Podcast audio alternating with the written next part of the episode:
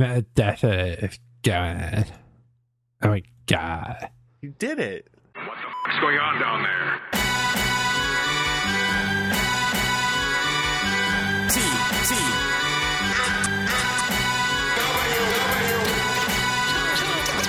thousand. WTF at TFW is here and it's now. It's episode 50 Lucky 7 and I'm joined by Seth. Hello. Hi. Welcome. What's going on? Uh, you know, uh, we had a freak ice storm in the middle of April, uh, which prevented me from going to the Ontario Collectorcon 80s Toy Expo uh, that I was really jazzed about going to and selling some toys and hanging out with people. And then when we would have driven over, my brother and I were both like on the phone going like, so. Uh, apparently, there's a do not travel warning, and apparently it's going to literally rain ice. And then about an hour later, it was actually just raining ice. Uh, and we decided, you know what, this is it's a fun show, but this would actually be risking our lives, so let's let's not do it. Yeah, you should have gone for it. Yeah, you know what? I you know what else I missed out on by not going to the show? Do you know what guest Colin got? You know what his wrestler guest was? Who? Virgil. Yeah, of course it was. He got the real Virgil, and I could have seen the real Virgil. Uh, so I'm I'm I'm a little bummed about that, but. Uh, it's it seems like it's starting to not be three layers of differently melted ice outside, and so that's nice. Uh, and as that's happening, Seth, it sounds like all the pollen is starting to wake up. Yeah. It's uh, uh I've had a few um breaks uh because we'll we'll get like a day or two of rain here and there still and Mm. that kind of clears the air but being as late into April as we are this is usually when I'm in in the thick of it for allergies Yeah. so uh, I've been lucky so far but uh starting to starting to happen Yeah, so you know, dear listeners, if you if you do hear Seth's nostrils just suddenly inflate, uh, don't worry, we're we're prepared. Well, I'm I'm not prepared. I don't know if Seth is either, but it's all okay. No. It's all it's all good. Um, Seth, I wanted to start off talking about quickly something that came up on the front page because I guess someone's going to be producing and selling this. Is the implication I got from the front page Mhm. post? Uh, MDEC is making uh, the Ion Blaster Commander a human-sized G1 Optimus Prime rifle with lights and sounds, uh, more than 70 light points, and then there's some shots of, I guess, a prototype or a CAD. I'm not quite sure, but at one point Looks they show what it looks like. Yeah, now that I'm looking at it, it's it's pretty catty, pretty catty. Um, but I, I like the shot where it's all lit up because if they actually make all those different lights, that sure will look pretty.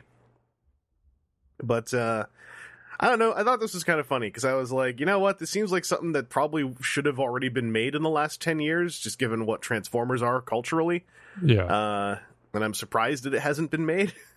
um, and I, I have no use for it myself, but I think it's super neat. It's going to be more than three feet long. Yeah. Should be. It's a big rifle. Um uh, whenever I start having like the man if I won the lottery kind of fantasies, Yeah. um one of those things is always like boy it would be fun to like have like a media room or whatever decorated with like an arsenal of replica weapons from like prop weapons from from different movies and whatnot and uh th- if i had that lottery money and i had that arsenal i was building uh i would totally be hype about this and looking to be getting it Mhm. but being not a lottery winner and only having so much room in my life um uh, i don't think this is something i'm going to be after and it looks like it's going to be rare Yeah. they I, I to as being limited edition I like. I've never heard of MDEC. I, I did. I admit I didn't actually go to look at their site to see what they do, but I'm assuming this is going to be like we're going to make maybe 20 of these, uh, probably handcrafted, unless I'm missing something. Um, nothing about this seems like it would be like you know a mass-produced, factory-produced thing. Uh, Um, here it just says limited edition yes no possibility of re-edition they're not going to do any more. I mean, yeah, it's gonna. As cool as this looks, I think it's also like like with big statue things. It's going to be hard enough selling the limited run. because it's it's not going to be cheap. I wouldn't expect. If it is, then hey, like if they're like, all right, we're we're putting up pre-orders, fifty bucks, then I'd be like, you know what? Sure, I, I got a closet. I'll spend fifty bucks on something stupid. But I, I think it's going to be a couple hundred bucks.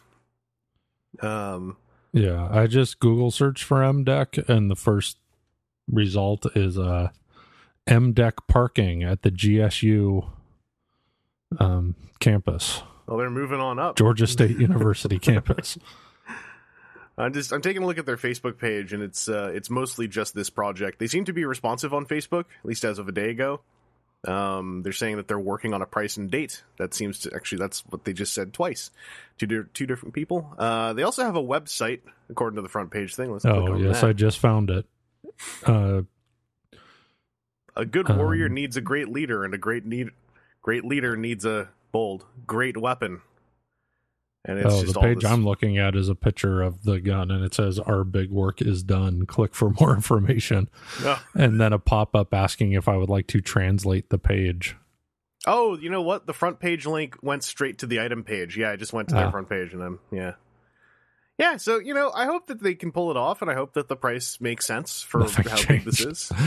I clicked translate, and like the font changed slightly, but that was it.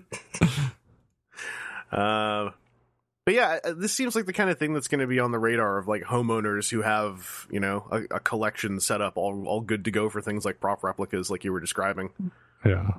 Um, I know they're out there, you know, your Adam Savages and whatnot. Oh, Adam Savage just be like, I'm going to make my own. Yeah, he would have already made his own. I'm too impatient to wait for this.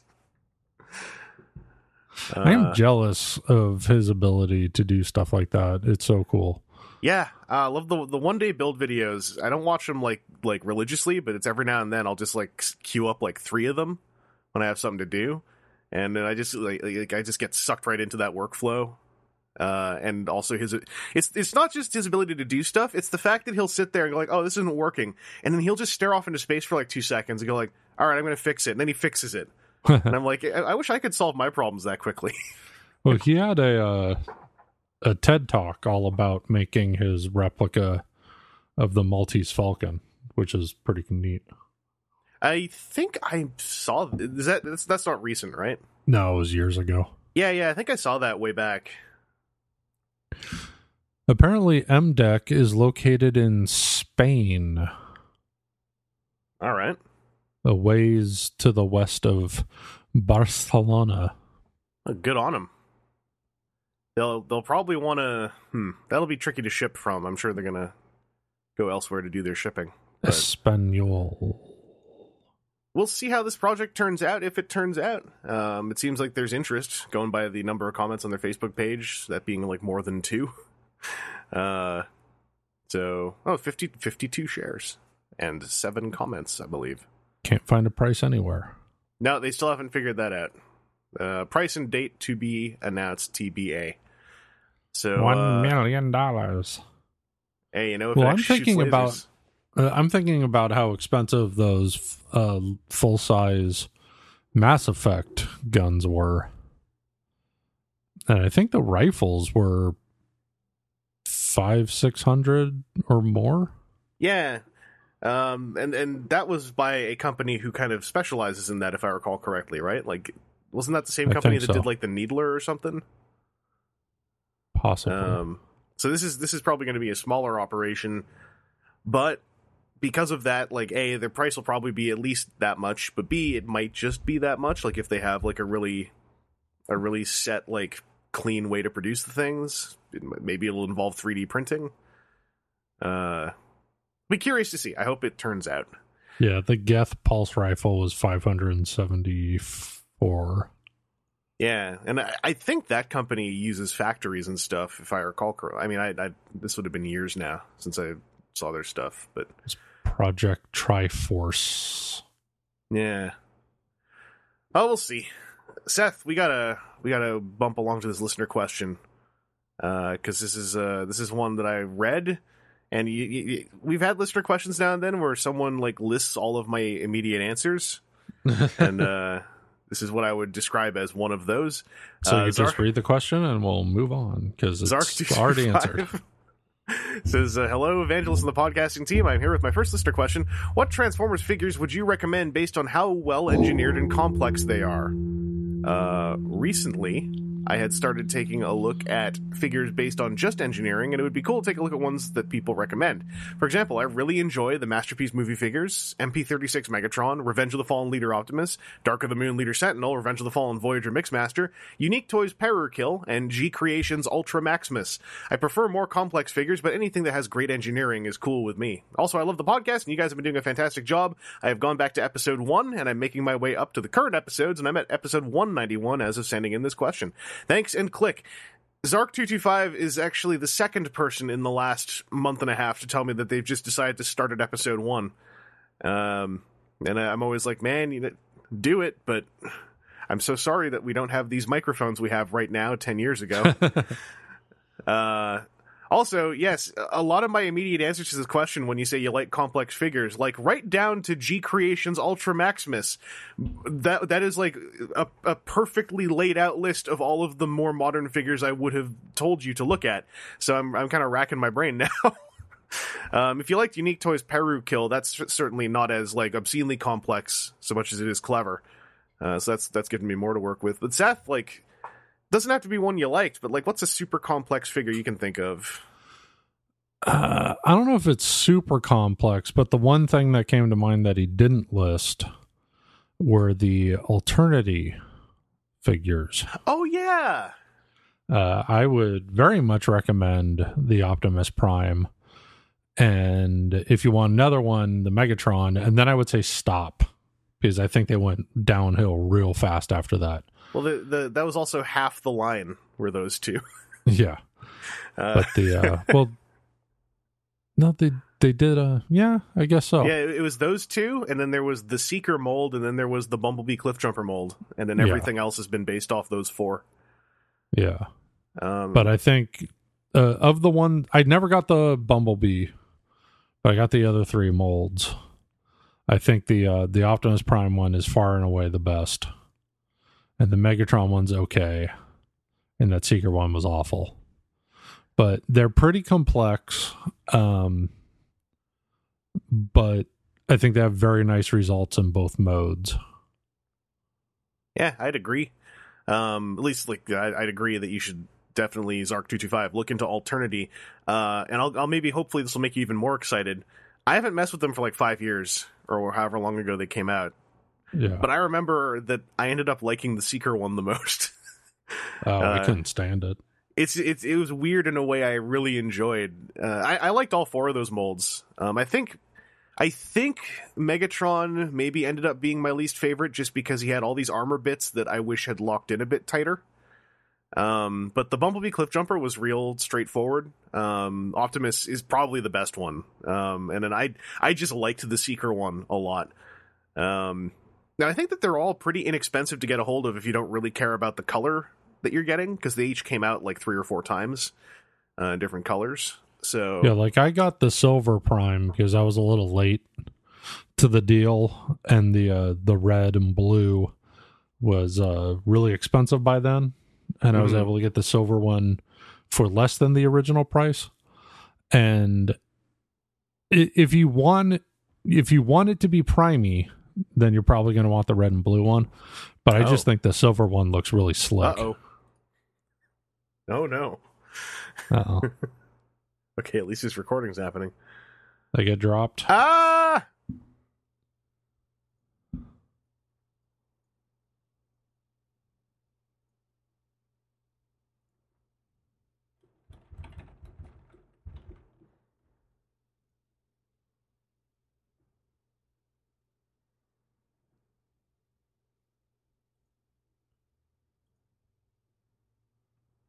Let's see if I get back here.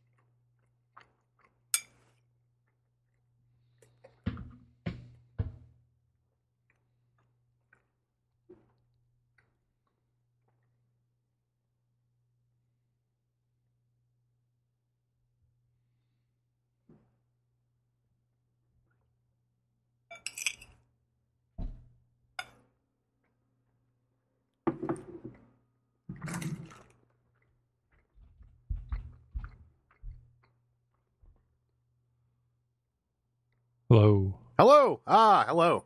Hi. Do you see the solo track unfinalized task? Uh, or nope. Unfinalized track? It all seems to still be just the same thing on my side. Okay. Uh, under your name, but above the chat window, it says solo tracks, Hmm. unfinalized track. Oh, it'll And probably show me all that whenever I it. when I actually go stop recording. It'll probably show me those. Okay. But it should be it should be fine. So So the funny, last thing I, huh? you you you basically you were saying something and then you went and and you paused and then the pause never stopped and for like a split second i was like is he really building up to something and then it went gray and i was like oh okay I, the last thing I heard from you was a quick little, uh oh. And then I finished what I was saying, and then there was no response. I went, God damn it. yeah the the uh-oh was when you went gray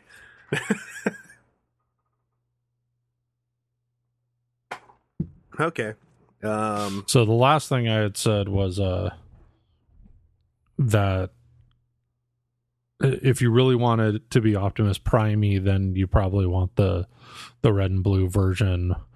But I think the silver version looks pretty slick. Oh yeah, I, I think all three of those those Optimus Prime colorways looked great, like the launch ones, because it was like the blue, the red, and the silver. Uh, and they they did a, an Ultra Magnus one later as well. Yeah.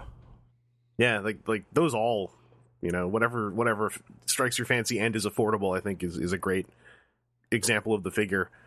Um, I just wanted to throw in, like, while we're talking about Alternity, what I would say maybe doesn't age as well, having just messed with a bunch of them recently, is Binaltech and alternators. Uh huh. Um, everything that you would be getting out of those, I think you're gonna, in a way, be getting out of Alternity. um, Yeah. You know, with, with with some obvious examples, you know, where that that's not being covered, but like in a real broad stroke sense, Alternity is going to give you a more modern version of that stuff. Um, Yeah, when I was getting ready to move a couple years ago, as I was packing up my alternators, it was the first time in quite a long time I had touched them and really looked at them close. And they're just sort of chunky. And it's kind of a bummer because of how excited I was when that first smokescreen picture came out. yeah, And they were so mind blowing at the time, and they just don't really hold up anymore. It's really it's just a I went through that a couple times with them, uh, and it, it's it mostly ends up just being a compliment to the state of you know where Transformers as toys went from that point onwards of like a combination of like dropping the licensed vehicles for a bit and then basically taking everything alternators did and making it be able to happen at half the size, uh, and then blooming out from there. Um, alternators are like definitely if you've never handled one and you have a chance to pick one up, like go for it, but uh, if you're being choosy um, and you just want some cool, complex, slightly modern feeling stuff, Alternity is going to do you better. Um, I was also going to say, off the top of my head, two very complex third party toys I really like are both by DX9, uh, Chigurh and Gewalt. Uh, their versions of Astro Train and Blitzwing. I think uh, ride a really cool line of being complex but also operating in a lot of chunks, um, which I just find a lot nicer to handle and, and a lot more satisfying to uh, to mush into place than a lot of panels. Um, if you if you want to try complex, fi- okay, engineering the complex figures with great engineering ideas, I'd maybe start delving through a whole lot of the the Keith's Fantasy Club stuff. Um, it's very hit or miss with the final result, but a lot of the ideas are super interesting. Like their version of Octane, uh, there's, there's some stuff in him that's a real friggin' bummer, but the transformation is the best part of the figure. Um, so if you don't need the robot mode to like be excellent to pose and stuff, um, and it's okay. It's just it's it's kind of janky. Uh, the transformation I thought was really really cool on that figure. Um, so hopefully, uh, Zark two two five that that gives you some ideas. Um, you might not know this while you're listening to it, but your question actually took us a very long time to answer, uh, thanks to a bunch of VoIP nonsense uh, that we had to maneuver around. But we're we're back in the saddle now and ready to talk about the Encore Godfire Convoy, Encore Godfire Bomber. Um, Seth, Godfire Bummer. you, you remember Godfire Convoy? Um, More I- like Godfire Bummer. yeah, that's right. Uh, I forgot if you, I think you and I had talked about this at least once because this is basically like you know RID Optimus, RID Ultra Magnus with the Fort Max sword, uh, getting reissued um, with brand new voice clips recorded by the Japanese voice actors. Um, all the vac metal replaced with just metallic paint, which to me was the biggest draw by far. Um, very expensive box set because a pair of, of very large toys from 2001 are even more expensive to make now. Um, and uh, some stuff went wrong with it. It's been out for a little while, and and man, it's, it has been a bummer to hear the re- the reports of how this toy actually turned out. Seth, did you have any interest in this encore figure, or were you happy with with the originals? Yeah, I still have my originals. Um, the only thing is the rubber tires are cracked to hell. hmm Um, so yeah, there wasn't much of a need to want to get a new one, and uh, luckily, I didn't. Apparently, Yeah. um, so the the figure uh, cost about about just over two hundred U.S. dollars, I believe, for the for the gift set. Um, just doing some math based on the front page thing. This is bu- from HLJ specifically. This front page item I linked because it's the newest one because they are offering. Um, okay, you can either do a one hundred percent refund if you return the item because Takara Tomy basically said we're going to take returns on this on this set. Uh, or you can keep it, and then HLJ would give you a refund of 25% of the original cost. Um, and you have until Friday, April 27th to decide what you want to do. Uh, here's what happened with the figure. So the, the innocent part where it starts off is the packaging was kind of messed up in that some of the gimmick callouts and the graphics layouts were like not proof checked. And so where I think it's like where you're supposed to see an image of the Ultra Magnus toy, you're just seeing an image of his gun. Uh, and then like some of the some of the images of like where the voice clips are supposed to be are all kind of mixed around. The less the less innocent part, and this is the one that caused the recall, is that they actually legitimately and apparently, as I understand this, this wasn't even hundred percent. It's just in a majority of them. In the electronics for God Magnus, they put some of the voice clips in the wrong places. Because God God Magnus had a whole bunch of voice clips that were situational, um, depending on what you were doing, and thus having those voice clips happen in the wrong spots is a little bit catastrophic to the play pattern of the figure and to you know the entire purpose of those those newly recorded voice clips.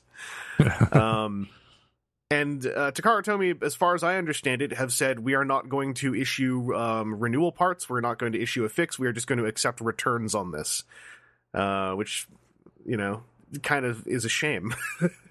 uh, it means that there is not going to be a fixed version of this coming out for anyone. It's just like, well, if you don't like it, give it back. Um, this is in addition to a lot of feedback I heard from people. Um, immediately jump into mind would be a friend of the podcast, Slayer Shoop on Twitter, um, Graham from Seattle, who said that the that so part of the reason why I was excited about this is that like when when Optimus and Magnus combine together in in into Omega Prime or Godfire Convoy, it's a lot of pegs, and like the toy is is like you know 17 years old now uh, and some you know it, it could be a little bit worn out. You might want to get man, it would be cool to get a fresh one. Apparently, a lot of those connections are garbage on at least Graham's copy of the figure, and I've heard mixed reports all over the place of like just the general hand feel of this set not being up to par for a lot of folks. So this has basically just been a colossal disappointment, and I wanted to get the word out there that a don't spend a lot of money on this encore set unless like you have some collector reason that I can't understand.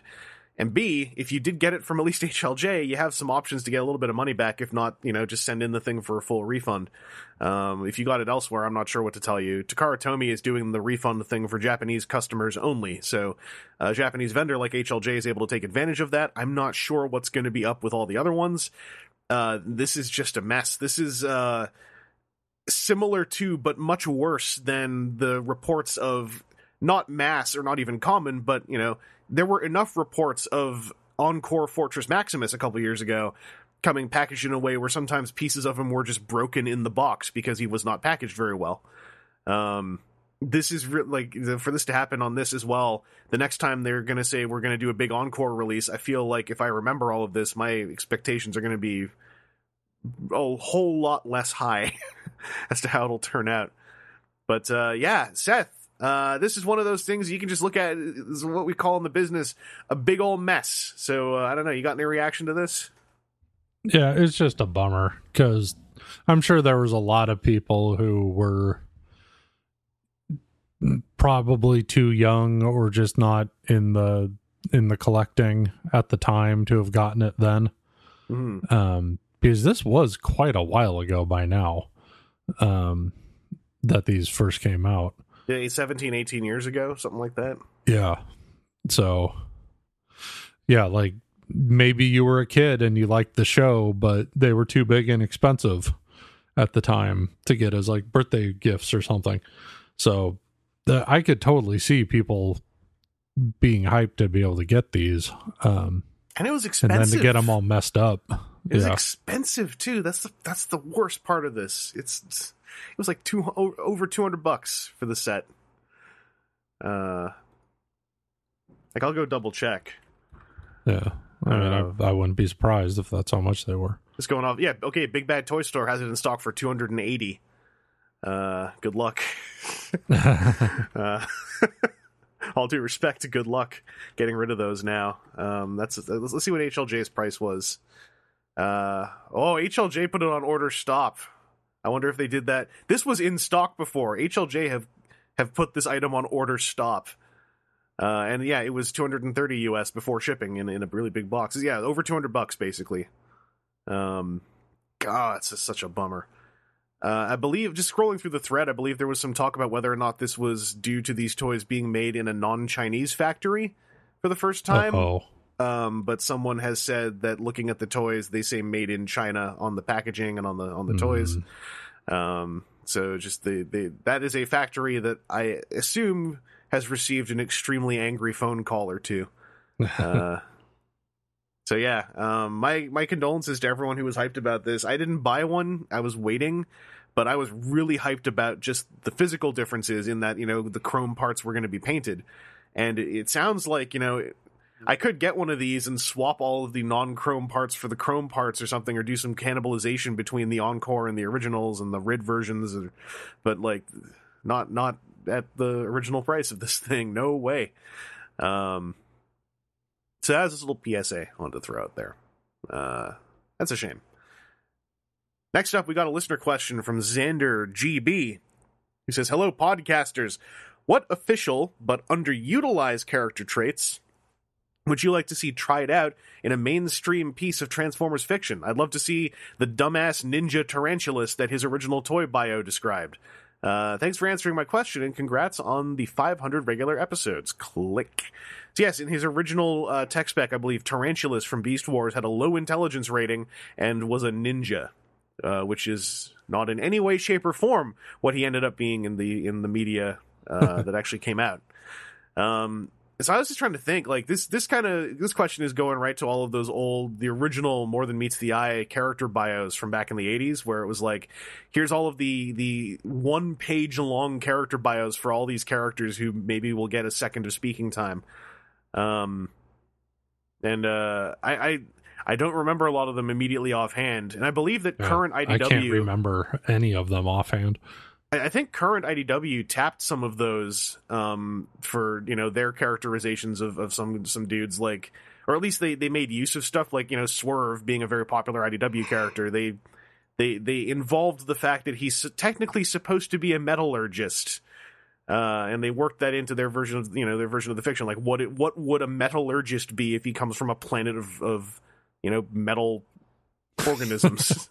what does that mean? And the I don't remember specifically, I'm a but it, fleshurgist. yeah, it was kind of like he's a skin specialist, basically. and so he's like Yeah. he's, he's able to, to make a lot of calls about like various Cybertronian skin conditions because he's a metallurgist, and it's like, you know, that's that's good. That that's a lot more sensible than like a guy made of metal who happens to be an expert in metal, and no one ever dro- no one ever asked him the question about his own skin. uh but uh, jumping right to mine, just because they, they were on my mind recently. One of the the first things I was thinking was uh, I was reading up on movie Blackout, um, and, and all of the media that he got for that you know one and a half years where people talked about Blackout, uh, and he, a lot of his a lot of his fiction and bio stuff. Some of it was like there were traces of the fact that he was originally going to be a Soundwave, and I'm like, it'd be kind of cool in a world where Blackout got to say anything ever. Uh, Yeah. That it, it would be neat if if they actually played him as basically you know not Soundwave but another guy occupying that role, like the kind of personality who would be the Megatron's right hand man and communications specialist. Um, what if Soundwave hadn't, you know, gotten there yet? Who was the guy who had the job first? And maybe it was Blackout. Like, I think that'd be kind of cool. Um, and just just roll with it. Maybe that's less personality and more role, but I, would call that a trait still. Um, yeah. and obviously the punch counter punch that was described in the in the Dreamwave or you know the More Meets the Eye of Modern uh, biographies, where he's maybe not entirely certain that he is the same person in both of his you know uh, robot modes. I, I love that idea, and, and that has inspired me and others in, in many different pursuits. Um, I had one more, but now I can't quite remember what it was. I got to think about it for a sec. Um, I'm, I'm just drawing a blank. Like I can't remember anything like that off the top of my head. Yeah, I, I'm trying to think of like other ways to look at this question too. Of like, was there ever like a character where you're like, oh, this this character would be so cool to see in like a big role, and they never actually got the big role? Like going going from what I would call one of the Seth Buzzard uh, regulars. Um, I feel like Gears got to have a couple episodes. Yeah, there are at least one big episode. Yeah, but then like you never really heard from him again. No, and like that would would have been. Kind of, you would just I, have I, a line here or there like I know they drew him as a corpse in the 86 movie, but I think it'd be kind of cool if they just forgot about that and we just I would love to know what Gears would would have been saying in like season 3 where it's like, you know, like a decade and a half later and like now they're just everyone on earth knows who they are. There's no more disguises. Now there's all these other alien races showing up. Like how would Gears deal with that? Like would would he feel all right or would he just be like it was all, you know, it was all better back when we were all just hiding and no one ever asked me to do stuff. Probably. Now I just I try to but, chill uh, out in, in vehicle mode. And people just walk up and talk to me, and I mean, in those early seasons, they didn't do much hiding. Yeah, though, because like I remember there's the the episode where Hound's like stomping through a museum or something, and then they have some dude with a mohawk go, "No, that's heavy metal." Yeah, yeah. oh. oh man. So they, they they weren't really hiding in uh in G one. That almost would have been a good a good Gears line as well. Like I know Gears and Huffer both kind of go hand in hand as like the grumpy dudes, but like something about the way Gears operates where I'm just like I feel like he's the one who would actually say stuff. Huffer just seems like the guy who complains. Yeah. Um Yeah, like they're different kinds. Like yeah, Huffer's more of a complainer and Gears is more like aggravated by everything. Gear, Gears is the one who uh, strikes me as he wants to share his pain with other people. Yeah. He wants to make well, other people he, feel he's like irritated him. and he's going to tell you why he's irritated and what's irritating him. Yeah. And Huffer's just more like, I don't wanna. Like I wish I wish one of those two had gotten to be in season three. It just would have been even if it would only been for like a scene. They might have only had a throwaway piece of dialogue, but like just to know that like one of those two, like the two guys who it's like, how on earth did either of these guys get on Optimus Prime's crew in the first place? And then like you know they they end up surviving Unicron, and now they're in the golden age, and they're just like you know watching that uh, that's that Olympic, the Space Olympics in Five Faces of Darkness, and Gears just like this is stupid. this is oh. this is a bunch of pageantry covering for the fact that all of these different intergalactic governments hate each other. Gears probably would have fit in with the movie characters. Yeah, uh, yeah, because the movie's also when everyone, because you know Optimus Prime's gone and you know everyone's more interesting and thus more flawed. Like, yeah, Gears would have been great. Oh man, like, like Rodimus is trying to hold it together, and he's just like, I never, I'm, I'm literally still a teenager in my head, and like I got to hold all this together. And, and then Gears just walks around like, you really screwed up back there, buddy, and just want to let you know. I, I feel like you don't know that I'm not happy with how you're running things. Anyway, well, bye. I was talking about the Michael Bay movies. Oh no, I meant I meant G one. God no, yeah. Well, Ge- yeah, Gears would would make it through half a movie and then probably get his head cut off before it rolls away, and then yeah. Yeah, but I think his personality might have been something that Bay would have done by accident anyway. I mean, he's because he, all the all the Autobots were like jerks, like after the of, first movie.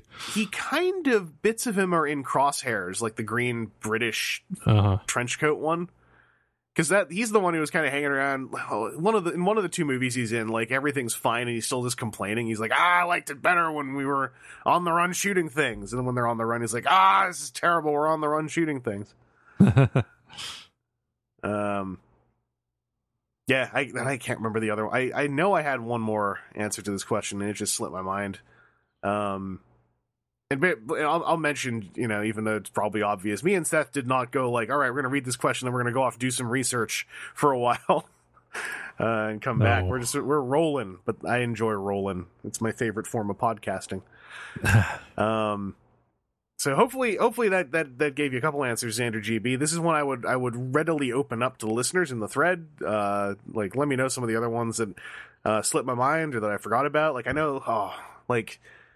Like Smokescreen's a gambler, but he had an episode, right? I just I, I never watched it, or I, I, I watched it and forgot it because I I don't like season two very much. Um, it's been so long. Like I can barely remember last week. I can Um, remember a lot of season three. I like season three a lot. God, I don't remember a smokescreen episode at all. I think he had an episode, or at least one where he talked in it more than once. I mean, I'm sure he did. I just don't remember it. Because I mean, Skids didn't even get one of those, did he? No, Yeah. I think he only isn't the deal like he only ever had one line ever. Something like that. I think he had like he had a comic issue where Well, I meant in the cartoon. yeah, yeah, yeah. No, it's like with Skids, he had he had a comic issue where he kind of had a Raoul, I think. Like the way Tracks ended up with a Raoul in the cartoon, like a human Uh-huh. buddy. Um, but yeah, I, don't think I found a 12 second clip of Skids. I don't even remember Skids' tech spec bio. I like because the current comic books, well, you know, phase phase two IDW uh, Skids was a far stronger character in a, in like a million different directions. So he's kind of subsumed all the other G1 looking Skids in my head. Um, but yeah, uh, we're, we'll move on from here uh, and go into our last bit of news. News, which is we uh, Rus- Russia revealed Nemesis Prime. Uh, and now uh, China has revealed Nemesis Prime promo images. Uh, so we get to see a shot of the package where that that Optimus toy is surrounded by stuff, uh, and now we've also got a better look at like what all he does. So um, he's got as far as new parts, uh, the the head on both robot modes. Those are two new heads. Uh, he comes with a red sword. Um, he comes with two new forearm guns that are removable, and in his other sword, this is why it looked kind of weird. I, this kind of has got me really interested in this. So they made a new version of Giza, who was one of the Arms Microns from Arms Micron Nemesis Prime, who was like a, a bird with a, a mono eye that turned into a sword. The idea that they made a new Giza and called it Giza is like a, real specific throwback that I'm kind of into. Um, and I'm pretty sure this is new because it's it's large enough. Um, if I'm wrong, then I'm wrong. But uh, yeah, I'm I'm kind of interested in this Nemesis Prime now. You know, bar- barring the idea where he might be a prohibit- prohibitively expensive. Um, I'm I'm uh, interested in this. I like all the accessories. I'm liking the motif. I want to get a better look at that little robot head sculpt, but I can't because the image is too small. Um, yeah, I don't know. I'm I'm digging it. Uh, Seth, how are you feeling about this? Um, it's cool. Like, did do they have a name for the smaller robot It's the form? one thing we don't know yet. Yeah, like I was reading over it to try to get it figured out. yeah. Uh, Oh, okay. No, never mind. So someone found a bigger image and they called him a name, but then they said it's a shame that whatever his official name is won't be nearly as cool. So okay. Apparently, the name people some people are rolling with is Mad Pax. I'm I'm kind of I kind of dig it. Uh, here, let me get you a link in the in our messenger thing here to the image, so you can kind of see the head sculpt a bit oh, better. It's geez, just how do I get to that? it's just a very angry looking little Optimus head that is just slightly spikier than the larger one. Wait, where? I don't know where the messages end up in Discord. oh, I had it showing already, so I I've don't. barely ever used Discord, so I have no idea where it is. What I can also do is send it to you on Twitter. Okay, blocked. What the heck? Add Huh? friends. I don't want to add friends. Get out of here. I have enough. friends. I don't want any more. I tweeted it to you in a DM. Okay. I'm gonna tweet you back this clip I found of all of gear uh not gears. All of uh um Skids. Skids' G1 appearances edited together in a 27 second video. I was gonna say this first link that you DM'd me was 11 seconds long. Yeah, and that's got barely any skids in it. This is all skids. Um, one of the chunks is from the Spanish dub. All right. Um, but he basically just gets flattened by um, Blitzwing. but yeah, that, that I mean that this um this uh bleh. this Nemesis Prime is Ah. is pretty cool. But uh like I really like the the sword bird. is pretty neat. yeah, it's just kind of. I mean, if I'm not misunderstanding it, it means that they just they took an arms micron and made it into a less of a micron arms micron. It's still doing the exact same thing for the most part. Uh, Uh. I don't know, it's kind of cool. So hopefully that's something where it's just like, hey, a retailer has this, and you know, no one has to do backflips through hoops to figure out how to get a hold of it. Um, but yeah, it's also just making all those new weapons. That is a way more interesting way to get me interested than just repainting Optimus Prime. Like you know, giving giving him stuff so that at least his silhouette will look a bit different. Um, helps a lot. And uh, yeah, Seth, that brings us to our third listener question. Ah, I found the chat thing in Discord. Oh, excellent. Where was it? Uh I had to click on your name. Ah, okay. Yeah, one of these days we will have all of our different serv- uh, services. I almost said servers, but just services. Uh, Well, I've up. spent so little time using Discord. Yeah, Um, it's just all new to me. Although my Star Wars Galaxy of Heroes guild is pushing really hard for everyone to join a Discord. So uh, one of these days, I got to set that up. I got to figure gonna- out how to set that up. he's got to roll around in Discord for a bit. Yeah, get it stink all over me. Yeah, get it into your pores. Uh, while you do that, we got a listener question from Rekgar. He says, Ba weep, grana weep, ninny bong, Evangelist Aaron, TJ, and Seth. I wanted the whole crew to answer this quick question, so hopefully it spans both the even and odd teams, and that will rely No, on me I remembering. refused. Huh? I refuse to answer the question. No. What if I tell you that I'm going to forget to ask the even team this question? Well, you better. Otherwise, you have to retroactively edit my responses out because I refuse to any answer any question that Aaron also answers. I refuse. Well, I will, I will leave this up to the court of the people to remind me to do one or other of these things, because I'm going to probably forget. uh, but Rekar says we have some really odd and annoying things as part of our fandom. But what is one inexplicable thing in all of Transformers that bothers you above all else? Personally, I have a dislike for a few of the toys or lack thereof animated Constructicons. Anyone? But what bothers me the most out of everything is how Age of Extinction Galvatron suddenly appears in the Last Knight as Megatron with a new mode and helping the government. I know Last Knight is terrible and full of holes, but for some reason this bothers me the most. So what are yours? It doesn't have to make sense. Mine doesn't. As always, keep up the great entertainment. So, uh, Seth, what, uh, what, uh, grinds your gears? ah. Aha. Yeah, there's a bunch of inexplicable things that just happen in the movies. Um, but yeah, like that complete inconsistency with Megatron is one of them. Mhm. Like he's got a different form in every movie, but there's no like you never see him changing. Uh, he's just different and accept it. he always wants And to show up in a new dress in front of the cameras, not, you know, shirtless. He- It's, he keeps it hidden so that we all experience the new clothes at the same time. Yeah, and then he just ditches the Galvatron name without any reference to it ever again. It's just it's just a mess. The movies are just a sloppy mess. Um when I was a kid, it bothered me quite a bunch that the Quintessons did not have toys. Yeah, there was a whole bunch of stuff from the TV show that that never got a toy that uh that used to bug me as a kid. yeah. I you know what? I, it wasn't even the Quintessons so much as I thought I really wanted a playset of one of their spaceships. Like you know the big the big spinning things. Yeah. Like one of those that just opened up like an old timey eighties playset. Like Uh-huh. I as a little kid, that was like my jam. I really wanted one of those.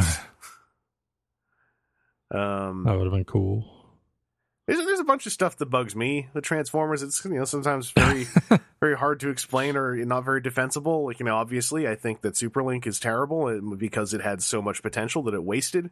Um, also, like when when a Transformer's elbows bend inwards, and then if you want them to bend forwards, you have to face the palms up. That really bugs me. Yeah. That's lame. Um, like I know, like Seth, I know that for you, like one of the ones that's just like ah is like when there's a big hole in the forearm because that's where the hand goes. Yeah, I'm I'm not as bothered by that so much anymore. I've learned to accept it Mm. in a lot of ways just cuz uh there there doesn't seem to be any going back. Um I did prefer the a little door flips up, you flick the hand out and then you close the door again. Yeah, Um but that is the past. it bums me out more when a toy is like triple digits and it still has that problem.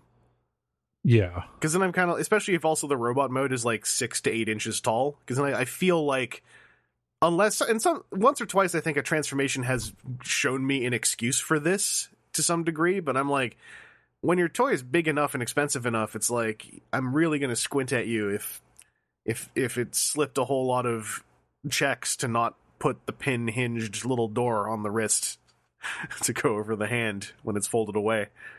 Mhm. Um, I was just thinking, there's a in uh, in comic books, um, and this shows up sometimes in even Phase Two of IDW.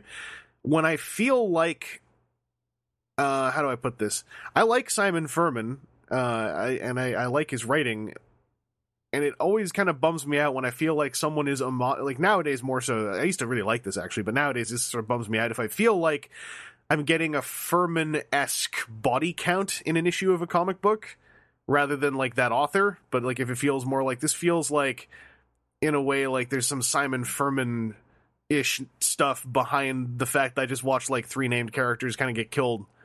Um, I understand you know dramatic purposes and whatnot, but uh, I think I talked about this before on the podcast. Till All Are One really showed me how you don't need to kill off characters to still have emotional high points. And so now I feel like I've become a lot more critical of when I feel like they're going to start culling uh, comic book cast. Because I'm like, you, I hope that you're going to show me the ending of the dead characters' stories in their deaths rather than making them a chapter in some other character's, uh, you know, ongoing story. Um, that's one way also like. I don't really argue it that far because, like, end of the day, I don't know what the author is thinking uh, when their story is part of a longer narrative, and also like, I used to think that stuff was super cool. Uh, it just you know, after after enough time, I've, I think I've. I don't want to say grown out of it because that implies that if you like it, you haven't grown up, and I hate doing that. Yeah. but it's the only way I can think of putting it to words is like that's something that younger me was more into.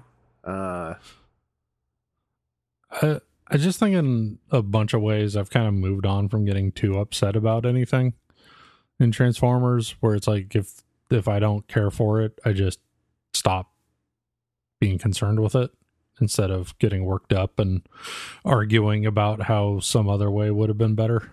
Yeah, like for me, I, I, I think I get work if it's something I like, I get worked up for like about an hour or three, or, or maybe like a good like I think when when they the way that they they they got rid of Cup and IDW, it wasn't even it wasn't the way that it happened in the story. It was the editorial noise around it that really irritated me, and I think I yelled about it on Twitter for about half a day.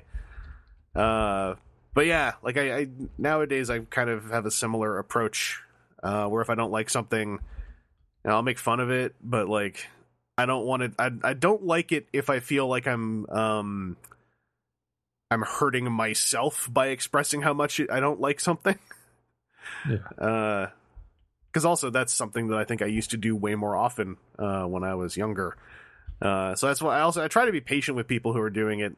Um, if it kind of annoys me, I'm like, well, you know, especially if they're in like their early 20s or their late teens, I'm like, ah, that's just folks who are still figuring out who they are. They're gonna, of course, they're gonna get super attached to stuff. Um, but yeah, I, I don't I don't want to actually start talking about things that annoy me in the fandom.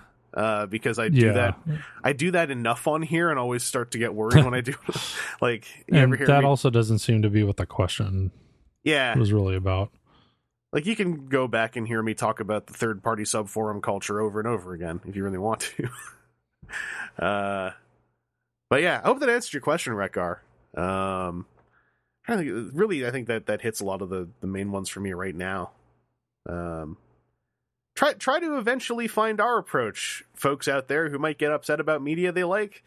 Uh, you know, you, you will get upset about things still. I still do, but if you're able to at least like recognize when you're getting upset enough that it's starting to actually hurt you uh, and that you are you are kind of hurting hurting your mood um, beyond the way that your mood was hurt by the media you know eventually it's just like i put put it in a box and go watch something else for a bit and then you might feel a bit better i don't know um seth let's Hi. go, let's go into uh the super fun part of the show where we talk about the buckets of transformers that we bought this week because Oh. they're all over the place, and everywhere to be found. What with there being so many chain stores open across the nation uh, to buy your toys. Seth, did you get any Transformers this week? No, there's a hole in my bucket. No, they no. all fell out. Seth, what'd you get this week that's on topic? A hole in my bucket. Uh, I got some on topic stuff, but quickly, I, I forgot if we would talked before or after the final bell had begun to ring. Have you done a, a quote unquote final Toys R Us run yet? Oh yeah. Um I guess it was the weekend after we recorded last. Yeah. Um yeah, we we ran over to Toys R Us. Um some of the shelves were starting to get scarce or thin. Um like one of the the sections of the Lego area was cleared off, completely cleared off. Like where they used to have only the Star Wars Legos was emptied, and then the Star Wars Legos were moved in amongst everything else. Um, some of the video game stuff was getting thin, Hmm. Um, but they had they still had loads of stuff, but it was like all old, like there was nothing new. Um, but with everything being on sale, um, they had one of the the um um Magic the Gathering board games that have a bunch of miniatures in it. Oh, So I- I, yeah, I I grabbed that super cheap. Yeah. Yeah. So that's that's likely my final Toys R Us purchase. Uh, and was your has your Toys R Us changed much over the years? Uh, like I remember talking to Aaron, I was I was amazed when he said that like his Toys R Us actually still had the same layout as when he was younger, and and that Oh God, they were they changed a lot. Like yeah, when I was a kid, Yeah. Toys R Us's were long straight aisles yeah and just packed with awesome stuff. It seemed, and uh, then they went through a phase for a bunch of years where there were no aisles, and it was like all these weird, like the uh, islands or whatever. well, like round displays, like shelves in a in a five sided sort of circle Yeah, like islands of back to back shelves is strange. And like and that's when it seemed like they had the least choices. And and i think i remember reading that the reason why they were doing that was they were like scaling back on inventory. Oh, and it this- was a way to fill the space and not have the store look empty. Yeah, yeah, so it was a less it was intentionally less efficient to to take up more space and then um in more recent years they went back to to more like aisles but it, it wasn't it still wasn't like the giant aisles that it used to be Mhm. um but but it was uh it was kind it was away from that intentionally bad um use of space yeah. The thing that blew me away was when Aaron like he put it up, up on Twitter too, and I didn't I didn't get it really when he put it up on Twitter, but like the window where you would bring tags to get video games is still was still there at his Toys R Us. Like they weren't using it for anything, but like that that whole you know, the visual of that window and that part of the store had never changed. They just stopped using the window for things, but it was still there. Uh, and I was like, I, I get this now because like that would mess me up if that store had closed and I had been going there since I was a kid and the window had been there the whole time. Yeah, now the the Santa Rosa Toys R Us, um, that that window was there for a while, but they took that out a long time ago. Hmm. Um, but yeah, I think they were just using it as like a storeroom or a manager's office or something. Um, before they they finally took it out, Yeah. and then that became the wall where like the uh like the karaoke machines were stuff like that. Oh yeah, it's a thing like at Toys weird, brightly colored boom boxes for kids, like that sort of thing. yeah. Bizarre shaped alarm clocks. Well, uh, Seth, what if I told you that I had made my final Toys R Us run to an American Toys R Us, oh, except that someone did it for me? Uh, oh. Well then, But I have I have the bag did, and the receipt. did they have you FaceTimed the whole time? No, no. This this was this was uh, someone on Twitter. Um, was finding his name, Albino Snowman twenty eight. Uh, Mark, uh, contacted me on Twitter and just went like, uh, "Hey, I have a pair of that Studio Series uh, Thundercracker, and if you want, want to sell it to you for cost and shipping." Uh, and so I was like, you know what? Yes, let's do this because I feel like the longer that I don't say yes, the the more this is going to end badly. Uh, and you know, like, also very kindly, he did he did sell to me for literally cost plus shipping. Um, so I got I got Studio Series Thundercracker, who is Nitro Zeus in Thundercracker colors with a new head. The new head is amazing.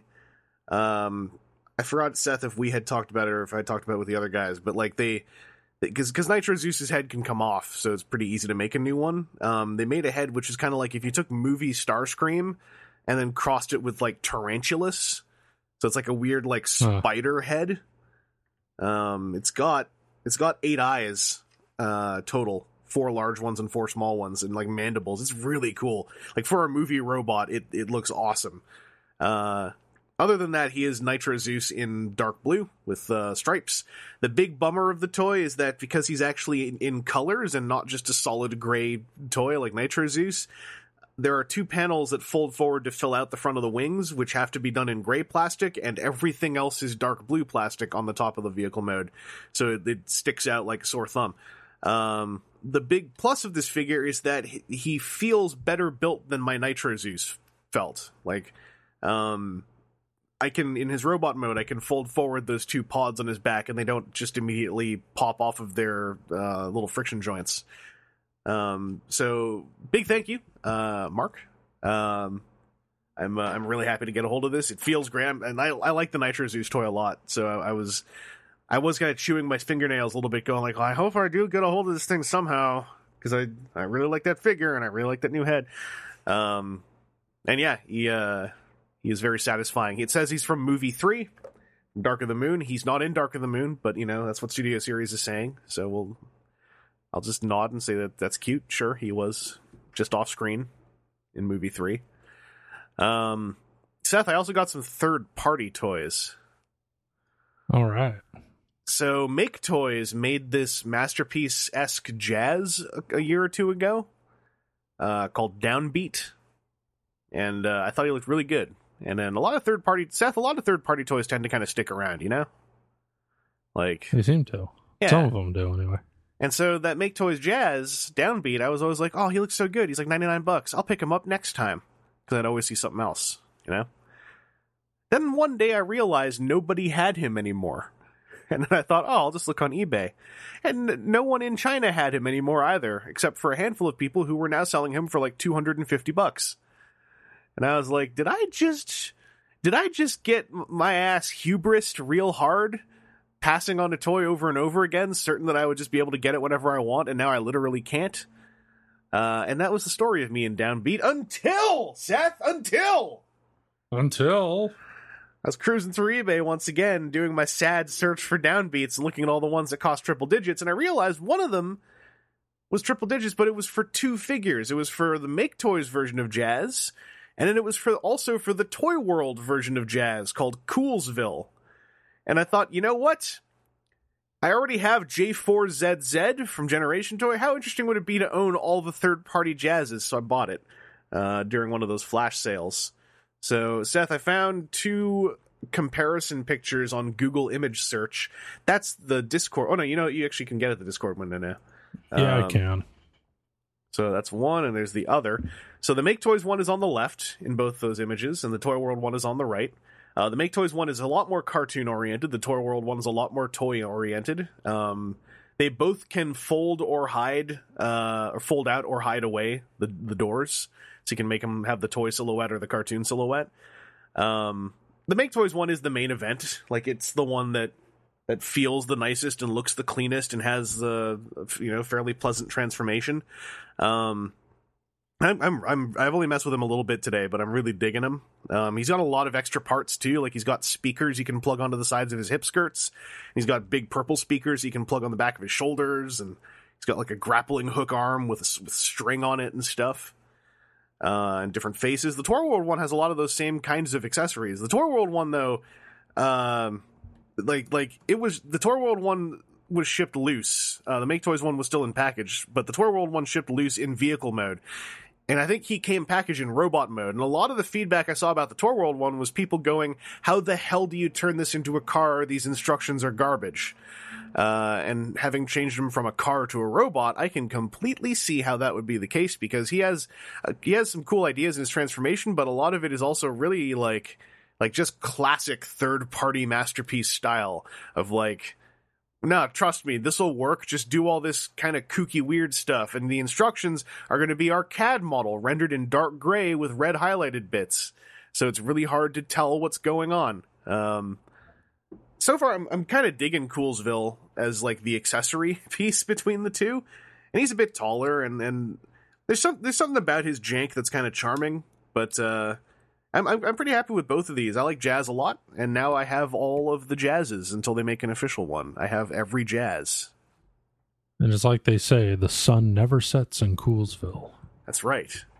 Except it did. Uh, Toy World seems to have closed up shop, and the guys who Shut made the guys who made that jazz are now selling it themselves. Um, but yeah, that aside, that's another thing why I was kind of into getting this jazz because I was like, you know, the Toy World version might not be around forever, and there's bits of it I like more than the look of the Zeta Toys version. Uh, I actually watched a very long comparison video of the two, and I was like, all right, you know what? I actually could, this is getting way too deep for me. the, the layers of how these were produced differently. But uh, yeah, that's my on topic. What I got this week. Um, well, I mean, I ordered some stuff off Amazon, and there were some Transformers you could make into cheap add-on items. So I also got like the Legends toys, the Cyberverse toys of Rid, Cyclonus, and Heatseeker, along with. Uh, I finally got another one of those Prime Masters. I got the, I think it's uh, Liege Maximo in the Skullgrin Pretender suit. There's not much else to say, really, though. I mean, it's it's just one of Yeah. those. Uh, but yeah, that's that's my on topic. What I I, got this. I like those, but yeah, there isn't Yeah, really a lot you could say about them other than I do or do not like them. Now the second time I've got one, and then when I saw Micronus Prime, you know, Cloud Cloud Raker, Cloud Breaker, whatever, um, the red one, uh, in shops. I, the red one I'm going to wait until wave two is out, so I can get a bunch of them at once. But I was like, no, these are satisfying to look at, and you know, satisfying in hand. I just I have like very little to say about them. um, but yeah, Seth, um, let's let's get into some off topic. Uh, I got. I got so you got into Dungeons and Dragons. I got my dumb thing that just happened recently. Uh oh. Should I just go into that? Sure, why not? So you Why saw don't you go into it? you saw on April first. I put up an April first video where my my friend Oh, and no. colleague Soggy Hamhawks McAnson did his uh his 400th episode of Soggy Opens. Uh huh. Did did a joke go too far? Is that what we're A joke working our a way joke into? might have gone too far. I really got into my head, and I watched I, I watched too much YouTube. Uh, and the timing was really good. So they put out these things in Magic called Challenger decks. And the thing I've always complained about with modern Magic is that there's no one thing I can just buy that is a good deck that I can play against other people or play, you know, they raise a couple good decks that are that are actually smart and good that will show me interesting ways to play and have really cool makeup. Because when I played the last time I played in August using um, one of the uh, Cybertron Beasts, Daryl from Transmissions, um, when I hung out with him and, and uh, his folks, um, they had they had decks they had made very smartly, and I just used one of them, and I was like, "This is really fun." When someone just hands me one of these decks, and I don't have to learn from the ground up all of these concepts. So the Challenger decks came out, and they are these decks that they put out where they are made for the current super expensive format, which is like all the cards from the last like year and a half or whatever. Um, it's like the highest stakes, highest price. It's called standard. It's like that's where I mean, all they're all high price, but like that's the one that that is apparently insurmountable for a lot of casual players because you have to be buying new cards right now. And so they put out these four standard decks that are all basically cleverly made and pretty playable. So I bought them because uh, there was a bundle deal uh, at 401 Games, which made them uh, all slightly lower than retail, and at least one of them is often selling for double retail because of some of the cards in it. Like they're giving you like four copies of like mythics and rares and like super rare cards and that's apparently not a thing they do very often because as far as i understood from cruising around youtube wizards of the coast is far too much in tune with the fact that like people who don't play the game but people who invest in the game are one of their demographics. Uh and that seems like that's one of the audiences that that they're too aware of and thus cause the stifling of making interesting product uh, so anyway, these decks Yeah. were really cool because these decks were like, yeah, we there's there's a, like a bunch of cards in here that right now would cost you like like ninety bucks to get a hold of, and we're selling this for thirty bucks, and it's like, all right, cool. Um, I'm I'm in, I'm always into it when something like a Wizards of the Coast decides to like crash the market that is not even a market that supports them in any way. uh, Yeah. Aside from the bulk buying of stuff. So I so I picked up those decks. I'm gonna I'm gonna play a couple games with them. But then I also I saw on Twitter I got this advertisement. They're like, hey, this month we're dropping a new set called Dominaria. It's a new core set and it's full on 25 years nostalgia. We got Richard Garfield back to design this set. It's the first time we're gonna have a set in Dominaria in years. And I was like, what does that even mean? And I went and read up on it. I'm like, y'all are telling me you haven't even been this hasn't even been in Dominaria for like a decade? What magic are you all playing? Uh, and so there's going to be like a pre-release event for that this coming weekend. And I was like, I've never been to a pre-release. And then like there was one at midnight at one of the card shops that's pretty close to me. So I, I signed up for a midnight pre-release Oh for Magic cards. I'm going to go play some sealed Oh, games. boy.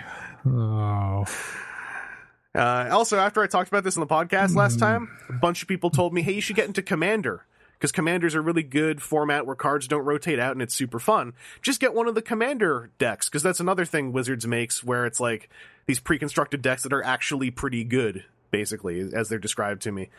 And I watch videos about them where everyone's like, oh, the best thing about commander decks is they make so many, you can just get them really easily at your local gaming shop. I looked around all of Toronto. Not one of those commander decks is not marked up.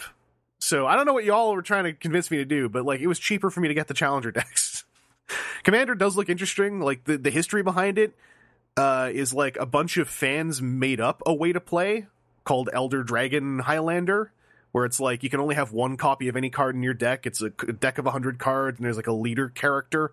Uh, and it looks really cool. And then Wizards basically took this fan version to play the game and then legitimized it and made cards specifically for it. And I'm like, that's interesting.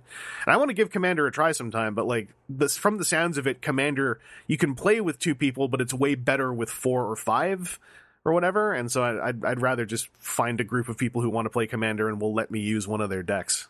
I don't want to go buy more. I'm I'm too busy getting ready for the pre the midnight pre release. So anyway, Seth, that's that's what happened to me recently. Yeah. I had that roommate for about a year who was really into magic. Um and whenever there was a new release night, he would basically disappear for 2 days and essentially lived in the the his card store. And like it wasn't his card store, but the card store he he uh The one- frequents. The one they didn't kick him out of for some reason. Well, I've heard I've heard rumors about that. He he may have been kicked out for a while was a and really then let back in, That was a great pause. or yeah, I I don't know what the outcome of that was, but it's a great it sounds like there well. may have been some beef there for a short time, if not continuing. Oh boy. So here's the thing. Yeah, Here's th- this guy's really good at pushing people to the point where they don't want anything to do with them anymore, and then sort of reeling it back and worming his way back in, only to eventually piss everybody off again. that sounds like the words of someone who lived with a person who does that. Uh, it sounds very firsthand. Speaking of Dungeons and Dragons, Oh, no. um, my girlfriend and I got into a campaign, and he's one of the other players. oh boy. Uh, yay.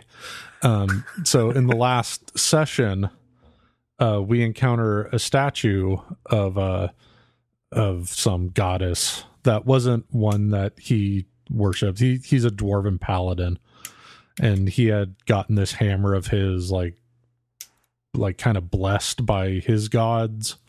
Mhm. Um, so it, it wasn't like a full on magic item, but it did have some benefit. Um, and then when we were in the presence of this statue of this other god, um, it lost its power. So, like a rational person, he decided he was going to attack the statue. okay. And every time he hit the statue, there was a burst of energy that shot him across the room, doing 10 points of damage. So he continued to attack the statue over and over again until he was knocked unconscious. And then when one of the other players wasted a healing spell to to get him up, he started attacking the statue again. Until the DM figured out that the only way this idiocy was going to end was if he just told him the sh- the statue was broken. And then we moved on, but one of the other characters went back in the room later where the statue was and it had repaired itself. Seth, I promise I won't be that guy. also, like, because I, I watched some of it to, like, you know, warm up for that April Fool's video. I also promise Uh-huh. you, I will never be one of those Magic the Gathering financial type people. Nothing, nothing. well, you still have to you still have to get dental tools and pick at the edges of your cards to make sure they're not counterfeits nothing against any or, of the or actual rebacked. nothing against any of the actual people. It's not their fault. It's this. It's the, the weird system that they are a part It's of. not their fault. It's insufferable, man. Like Magic the Gathering finance talk is like the jokes that we make about people who buy Hot Wheels and Lego, except it's somehow worse. Like God. I watched a video of this guy who's like, nah, I bought 10 cases of boosters under cost because I'm certain in 20 years I can flip these for like a $300 profit. I'm just like sitting there. I thought it was a joke for like 20 minutes. um, and yeah, that's the. well, recently, recently, the girlfriend and I watched a video where this guy was running down his ten most powerful or powerful, his ten most valuable Funko Pops. hang on. I just stared off into space for a sec. I gotta come back. All right. Yeah, and like as the guy's going through him, he's like, "Oh, I got this st- um 7-Eleven exclusive Rey Mysterio. Uh, I I paid regular price for it, and now it's worth I, I forget what it was. Like I'm just gonna say eighty dollars. So I made a profit on that, and then every time he would do that, I would just say out loud, "No, you didn't." Until in, unless you sell it, you didn't make a profit. That's like those frigging Storage Wars shows where they're just like, oh, this is worth 30 bucks. 30 bucks appears in the bottom. Yeah, I think this will run for 150. 180 appears in the bottom. I'm just like, they're just saying numbers and you're legitimizing Yeah. it on your television show by having a cha-ching noise and an, a, a number counter go up on the bottom right. There's no proof that they're ever going to get that money. yeah. Uh, here's yeah so if the if the guy sold it and said i made a profit of blank then it's like oh okay you did that. But but it's not worth anything unless you sell it. And then then afterwards my girlfriend was like it's really fascinating when this happens. Like like these things come around every now and then. And she goes it's just beanie babies. There's, there's a stand and, and it's really interesting when this happens. Like people go crazy for this stuff and then it's it's nothing a couple years later. There's a stand of Beanie Babies at Toys Toys Toys and at Shoppers Drug Mart. The one at Shoppers Drug Mart I pass by every time I go to send something off in the mail or pick something up. And every time I see it, I kind of take a quick look at it. It's, it's like Ty Beanie Babies. And I'm like, what's up, Ty Beanie Babies? Never being bought sitting in the middle of a Shoppers Drug Mart in Toronto. Uh, I, I wanted to say, once you, at least with, with the Magic the Gathering finance stuff, once you get past the friggin' insufferable language, uh, and and and scales of product being moved. Stuff like that that silly video of like I got my dental tools to show you how this is a rebacked card. I'm like, you know what? This is like this is dumbass fandom stuff, but at least there's like something fa- like fascinating about it on a technical level. Of like, and here's here's people who have rebacked uh, gold backed cards to make you think that they're older, and I'm like, that's neat. Like that's like gems I'm picking out every now and then between the like one hour of of friggin' people talking about how they're gonna make X money by spending a similarly large X money, and that in a decade it'll all turn out. Uh, and and you know they liken it to the stock market, and I'm like, yeah, that's probably also why I have a lot of trouble taking the stock market seriously in conversation because it always just sounds very very hand wavy and ridiculous, and I know it's not. But with Magic the Gathering, somehow that bugged me more because I'm like, this is also supposed to be a game. yeah, I don't like that the most the no, most viewed Beanie Babies. yeah, the most viewed, most popular, the first stuff to show up when I search for MTG videos, at least half of it is just this like this finance stuff. Um so I'm I'm uh, I don't think I'll ever fall into that hole. I don't care enough. So how much are those commander decks supposed to be? Like what's the list price supposed to be? When they came out, their list prices, I believe, were in the, the video I watched said like that they were all worth between like eighty-seven to ninety-seven bucks a piece, and they were selling for thirty bucks a piece. Uh, Okay. and then because I'm go ahead. I was going to say one one of the channels I found that I that I actually really am, am enjoying, thanks to folks on Twitter for sending it to me, uh, Tolarian College. Um, that dude in a in a video he put up about the Challenger decks recently, he was like, already within like a month, like the cost of all the cards in these decks has like plummeted and is plummeting. Um, they're still worth more than what they cost at retail. Um, if you bought everything single, but it's not ninety bucks anymore. Yeah, because I'm I just typed Magic the Gathering Commander into Amazon and I'm seeing quite a large range of prices. Oh, command. So Commander is different. Commander is those those like that's that Oh. that other format where everyone told me those would be really cheap to find. Yeah, that's what I meant. Okay, yeah, sorry, yeah. Challenger are those ones I bought where they're like Oh, okay. Uh, did I say Challenger or did I don't know anymore because the words are so similar.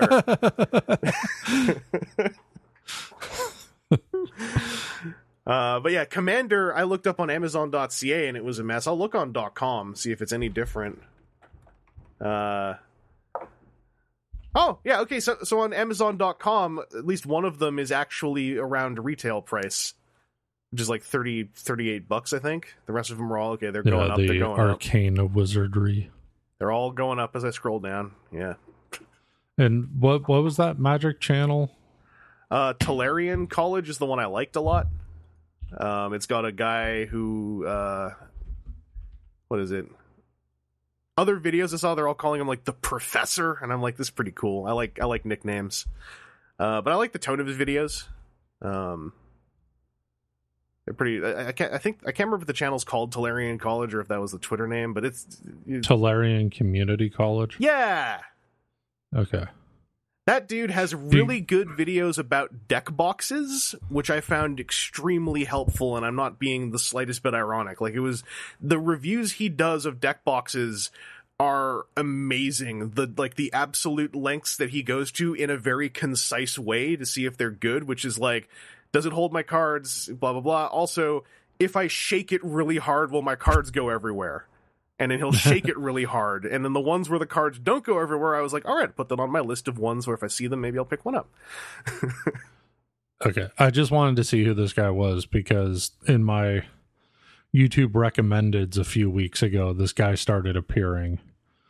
And he had, I think he has two channels. One is just straight magic, and the other is like other games and then whatever he wants to complain about. He's like this dude with a beard and this super expensive microphone and mic stand. Oh no, that's not Tolarian Um, College. Right. So I wanted to make sure it wasn't that guy because I think uh, you would hate this guy. Oh, that guy! I, Um, I, yeah, that guy was showing up in my recommendeds, and I recognized him from when Wizards of the Coast and Magic went through their whole thing of like a bunch of dudes going like, in in in short, and don't turn this into a thing in the thread, please. Come at me on Twitter if I'm getting it wrong. But it was like, it was the, the thing where suddenly a bunch of dudes playing a game for a long time go like, "What's up with all these women?" And then you know, stuff hits the fan. Well, like the the the first thing that popped up f- about him for me was like why the Last Jedi was bad. ah, and it, it was just him complaining that there there's all these there's too many of all these women mm, it'd be better without so many women. And then recently another video of his popped up about what's wrong with magic the gathering now.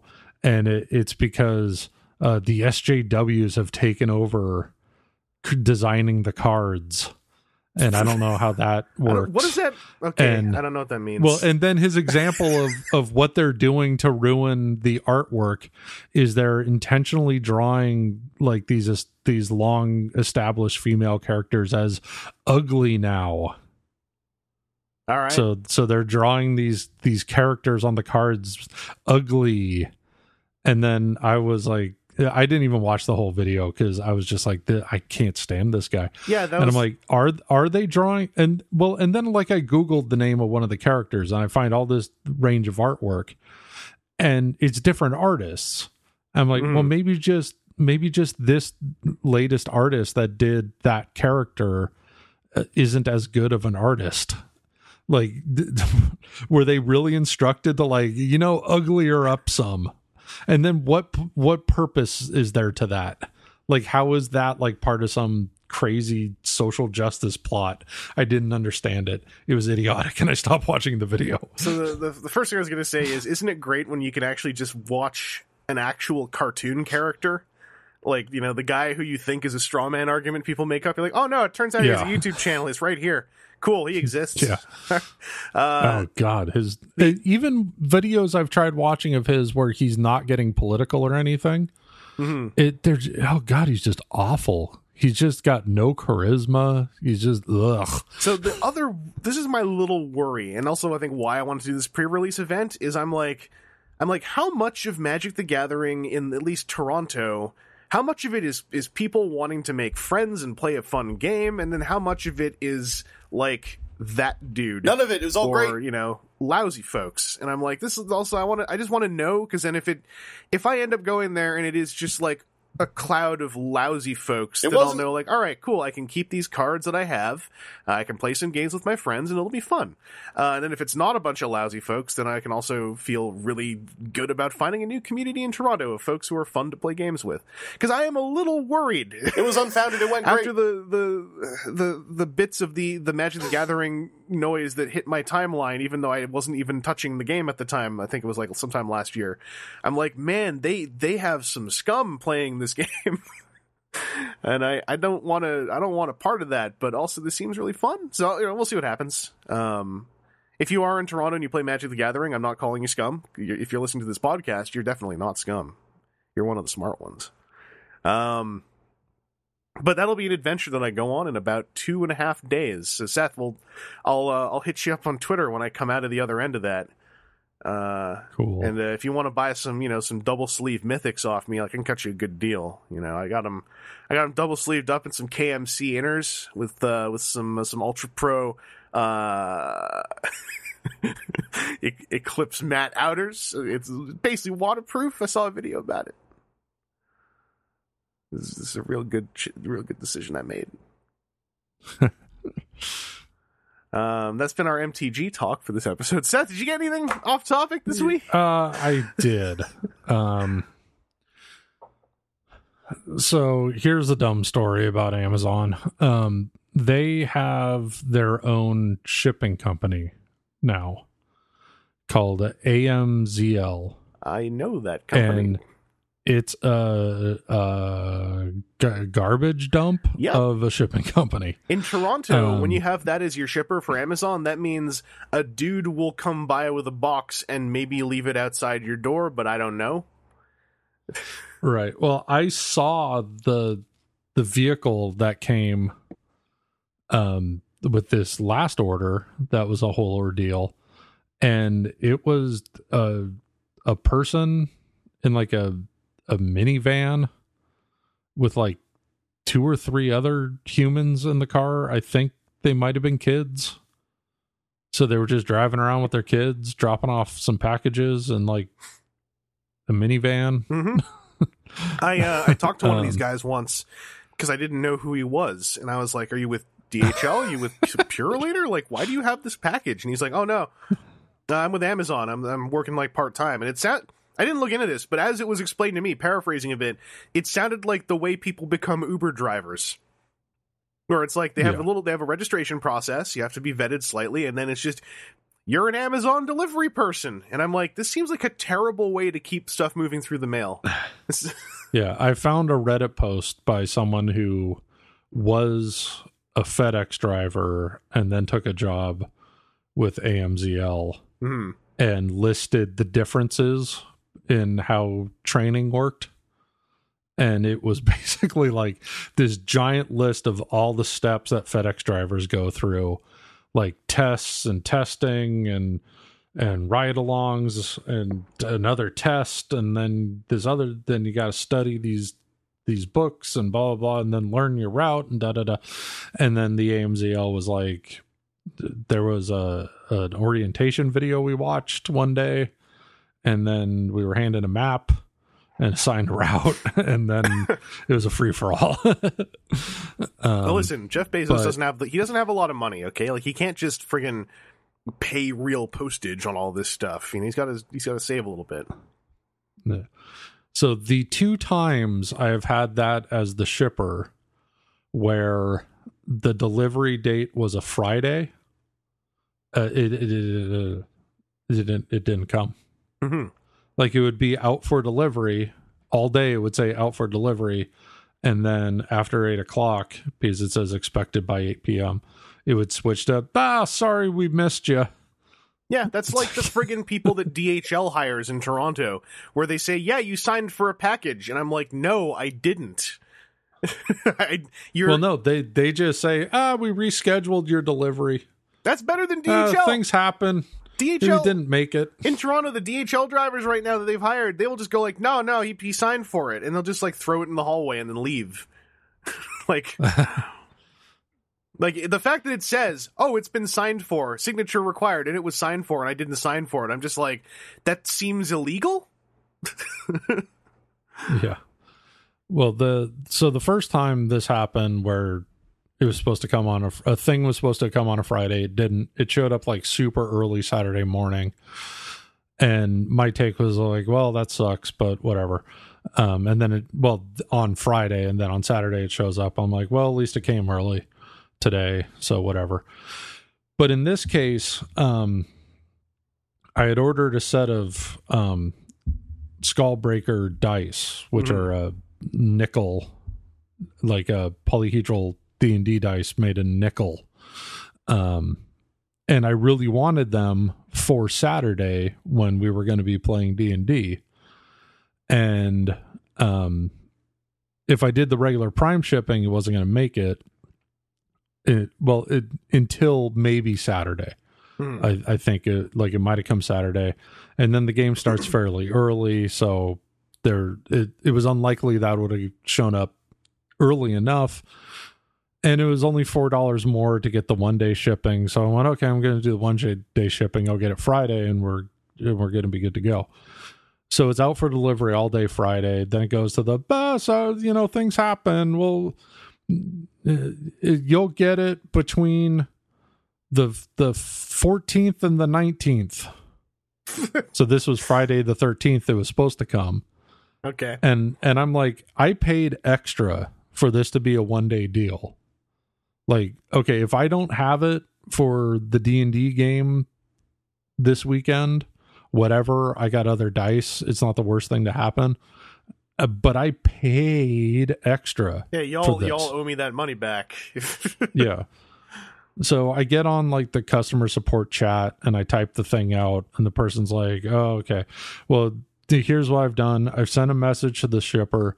You are definitely going to get it tomorrow. I put a note saying like there's no way that they they could not get it to you tomorrow. And we've refunded the four dollars and we've extended your Prime subscription by a month. Is, is that cool? I said that's you know that's that's really cool. Like I would I would have just been happy with the four dollars back the extra month of prime that's nice you know it's not the biggest deal in the world but you know that's nice um thank you very much. I look forward to receiving this. And then i thought you know maybe it will be like that other time and it'll come real early in the morning you know and it's still going to be fine. Um so i'm all morning i'm checking the the tracking and it says your new expected delivery date is saturday the 14th but it never goes to out for delivery. It never says out for delivery the entire day. So I get home from D and D. It's after eight o'clock. I jump on the computer, go get back into the customer chat. I I say this is what happened. I'm like I'm not looking for and I wrote I'm not looking for additional compensation. I just want it noted somewhere official because there's no way to review the shipping uh, carriers the way I could review a product or review a seller. Yeah. Um, I can't review a, a, shipper.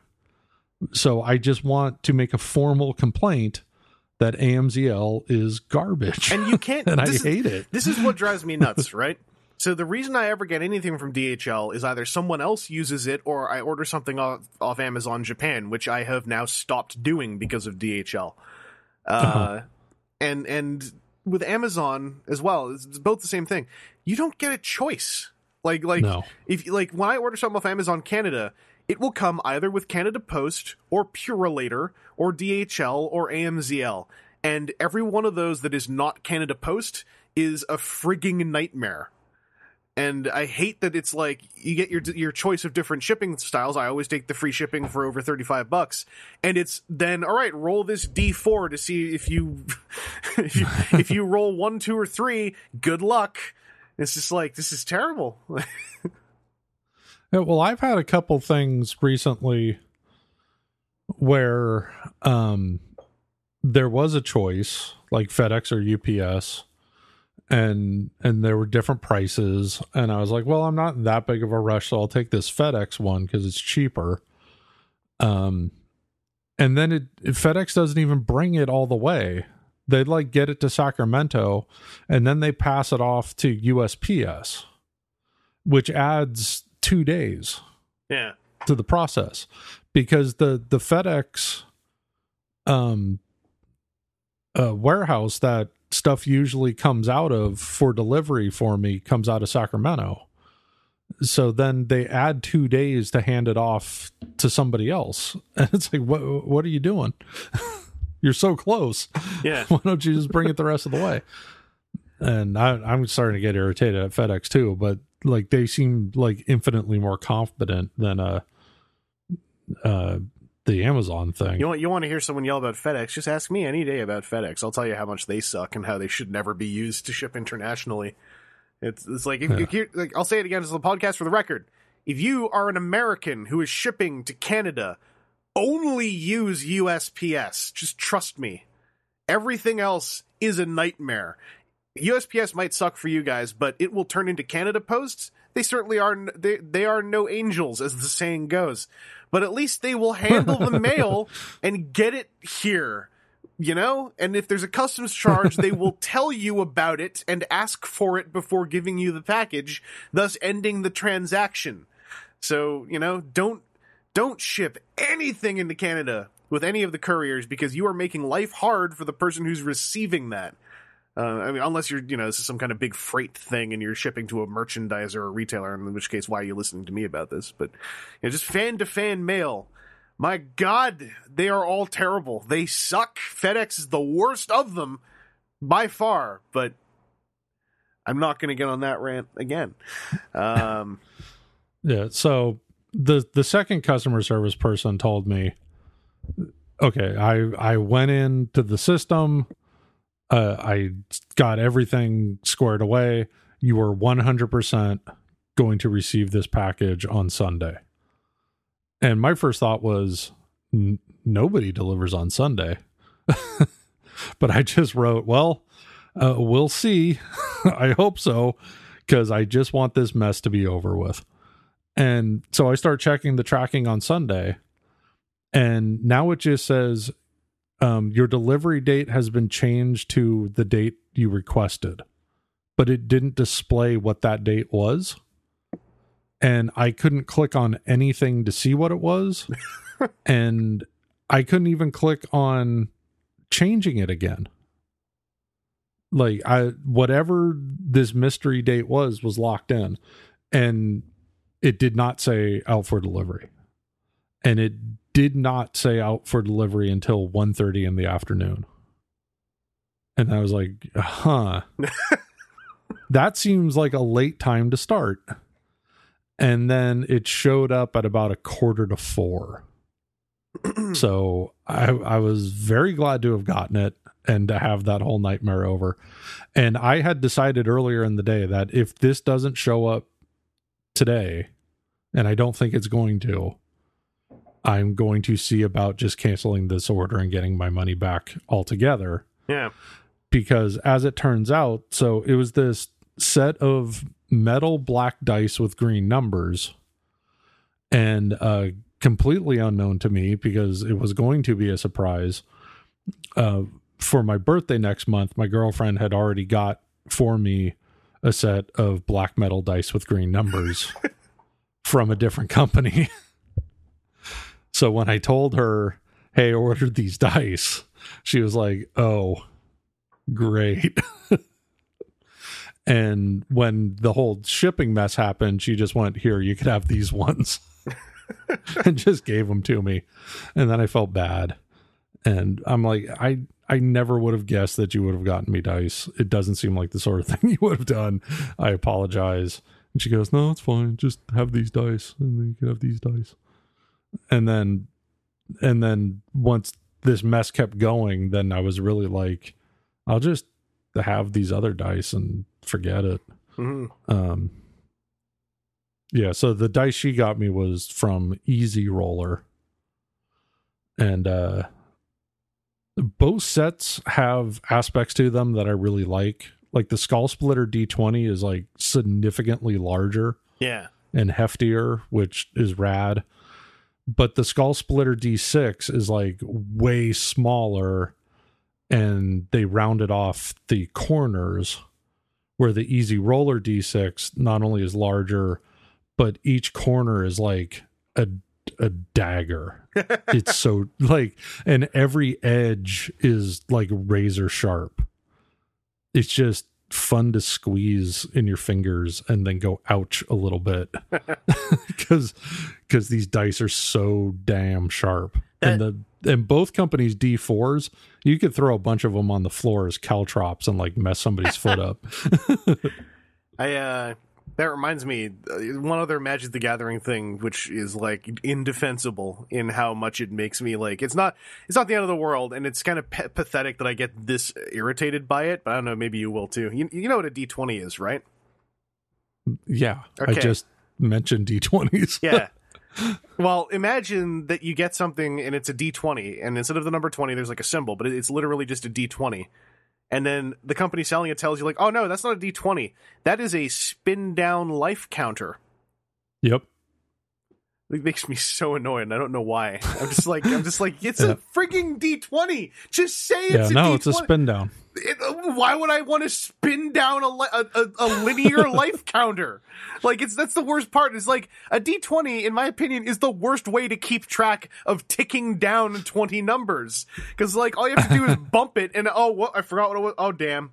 You know, like yeah it's the worst Well, way. I, I may be wrong on this, but I think my girlfriend had looked into it because she's obsessed with dice. Um, and I think she might have told me that the numbers are in a different pattern, Okay.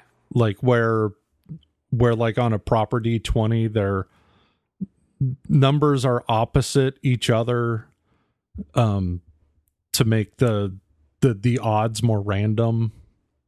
Where on the spin down life counters, they're they're more in in like an order to make them easier to find. It's, it's still so if you're going from like 13 to 14, it's it's easier to see where the 14 is than having to like turn the whole thing around and hunt for the 14. it's still a slightly less round ball that needs to stay Yeah. on one in one position no matter what. And like of all like well, and and if you told me that there was something called the spin down life counter, I'm not going to imagine a die. No. I'm going to imagine something that I turn. oh yes, a dial.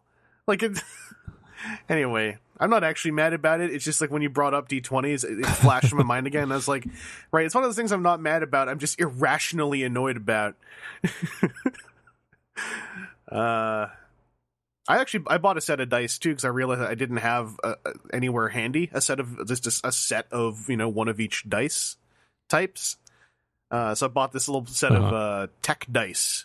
They they got like tech greeble all over them. I thought they looked really cool. Uh, I, I I don't know if I've seen exactly what you're talking about, but I have seen like um some pretty elaborately sculpted dice. I have found the link. I'm going to put it in the Discord. These are the ones I got. They are Q Workshop seven piece tech dice. They look kind of oh no, those are not what I thought. yeah. Those they're- crazy. they're not like metal or anything. They're just you know like whatever you make dice out of. But uh, they have like the you know the, all of the Human bone. yeah ivory. The uh the in, the inner detail is all like ink washed or whatever, so it's all like black on the inside and then like gray on the top surfaces. And they look really Uh-huh. cool. There is a company that specializes in making extremely expensive dice sets Yes. out of uh expensive materials including mammoth tusk. That's that's where I was pulling ivory from because I think you you brought Yeah. that up on here before, and I was trying to convince you to buy them. Yeah, if I was again, if I was a lottery winner. maybe. I am gonna. Um Y'all are wondering whatever happened to all that mammoth tusk. Well, don't worry, I have some. It's safe here. yeah. Um, I found out if my lizard man hit the goblin with it or not. That's my character in this campaign is a, a lizard folk barbarian. I just got to level 3 congratulations. Um, and now he has electric powers. I still only have ever had one D and D character, but he was a, a halfling paladin who could shoot a laser as his daily power. It was something else, Mhm. but it was akin to because I said I want to shoot lasers, uh, and I used it to blow up a door, and the door blowing up also killed like six hobgoblins because I rolled a twenty or something. It was fun. ah. Uh, Now, toys that I got this week. whoa! Um, I got a bunch of stuff I haven't opened yet because they all showed up right before an extremely busy weekend. Yep. So I will save those for another time. Uh, but some two of them that I did open were the Four Horsemen Coliseum figures that I ordered from their Coliseum assortment. I only got two. I didn't do the whole mess, Mm, uh, but I got their. Hey, they're not He Man and Skeletor, but you know. Yep. Wink. I I still feel like I could get by and not owning that He Man, but then our our our Joey Ichabod uh, put up a photo of that Skeletor with the Skeletor head, flanked by two more of the same figure with the blue head as like guards, and I was like, that looks really cool. I think Yeah. I think I want to get that.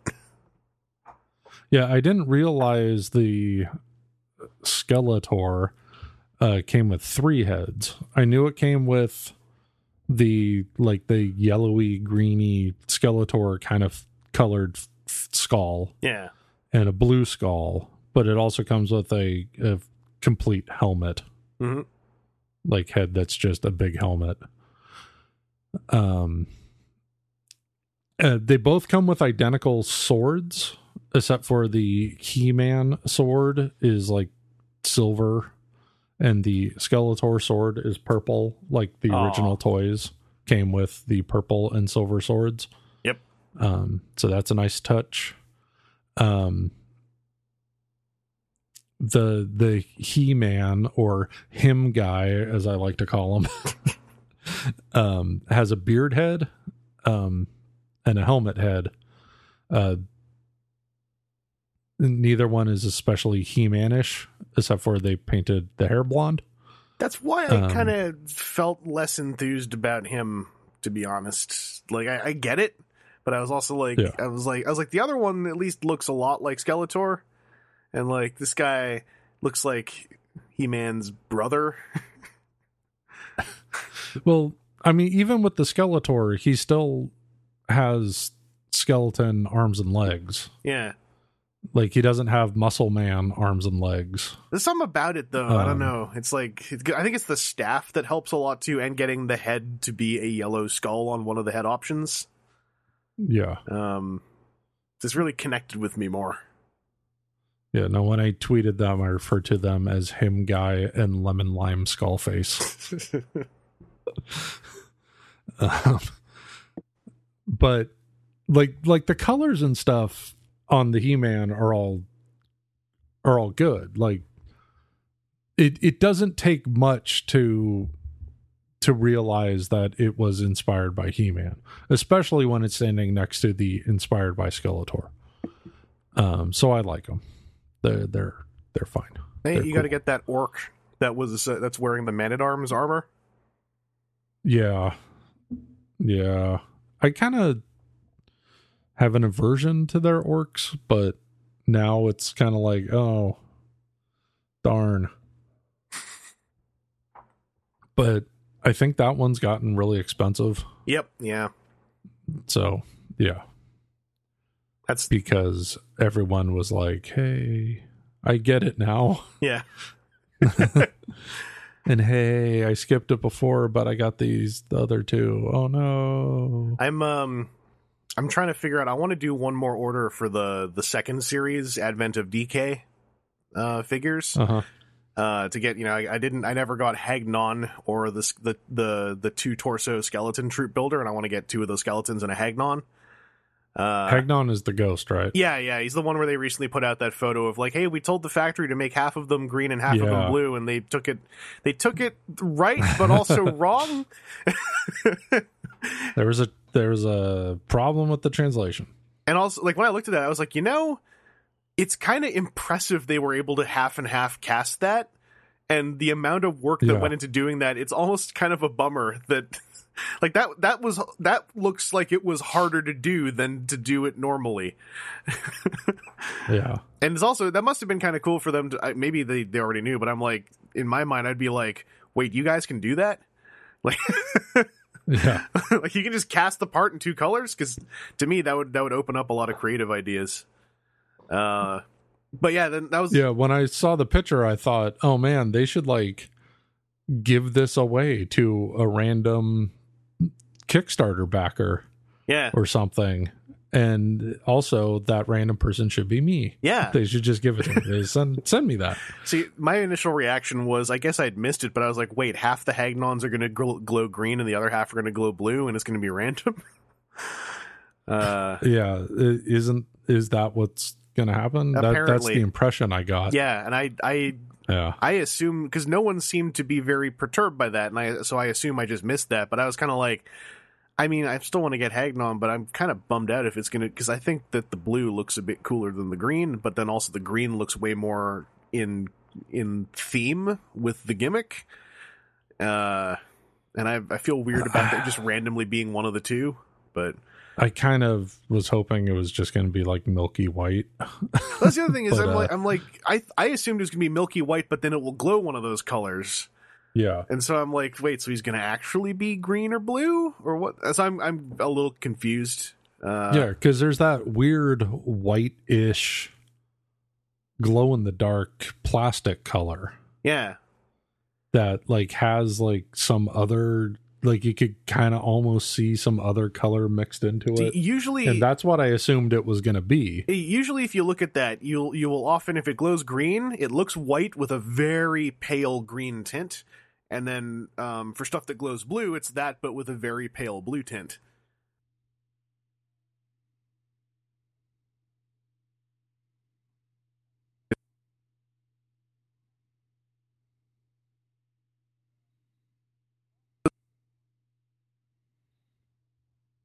Uh,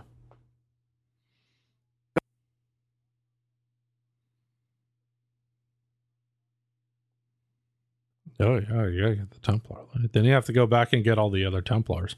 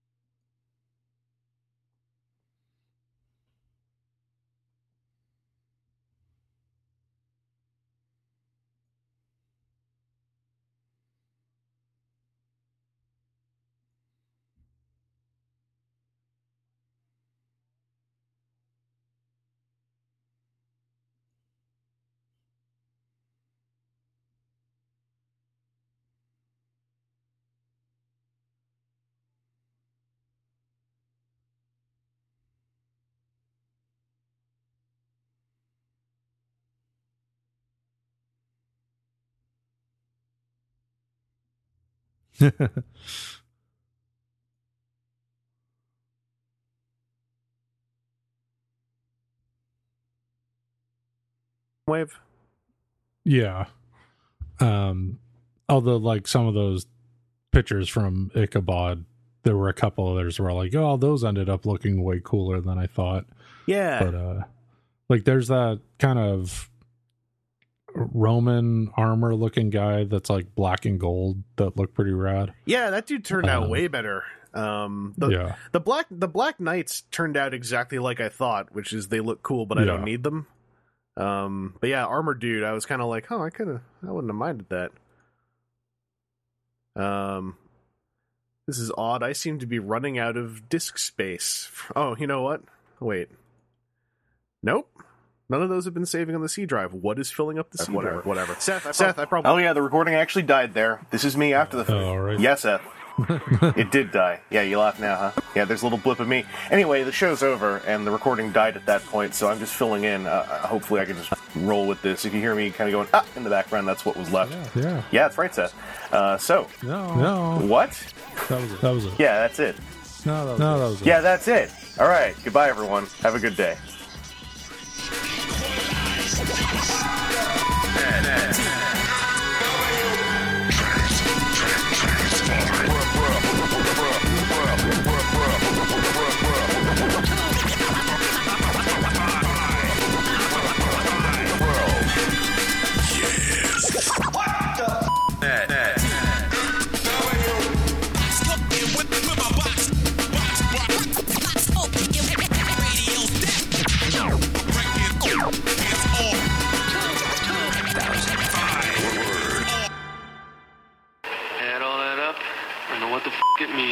got some badass perpetrators, and they're here to stay.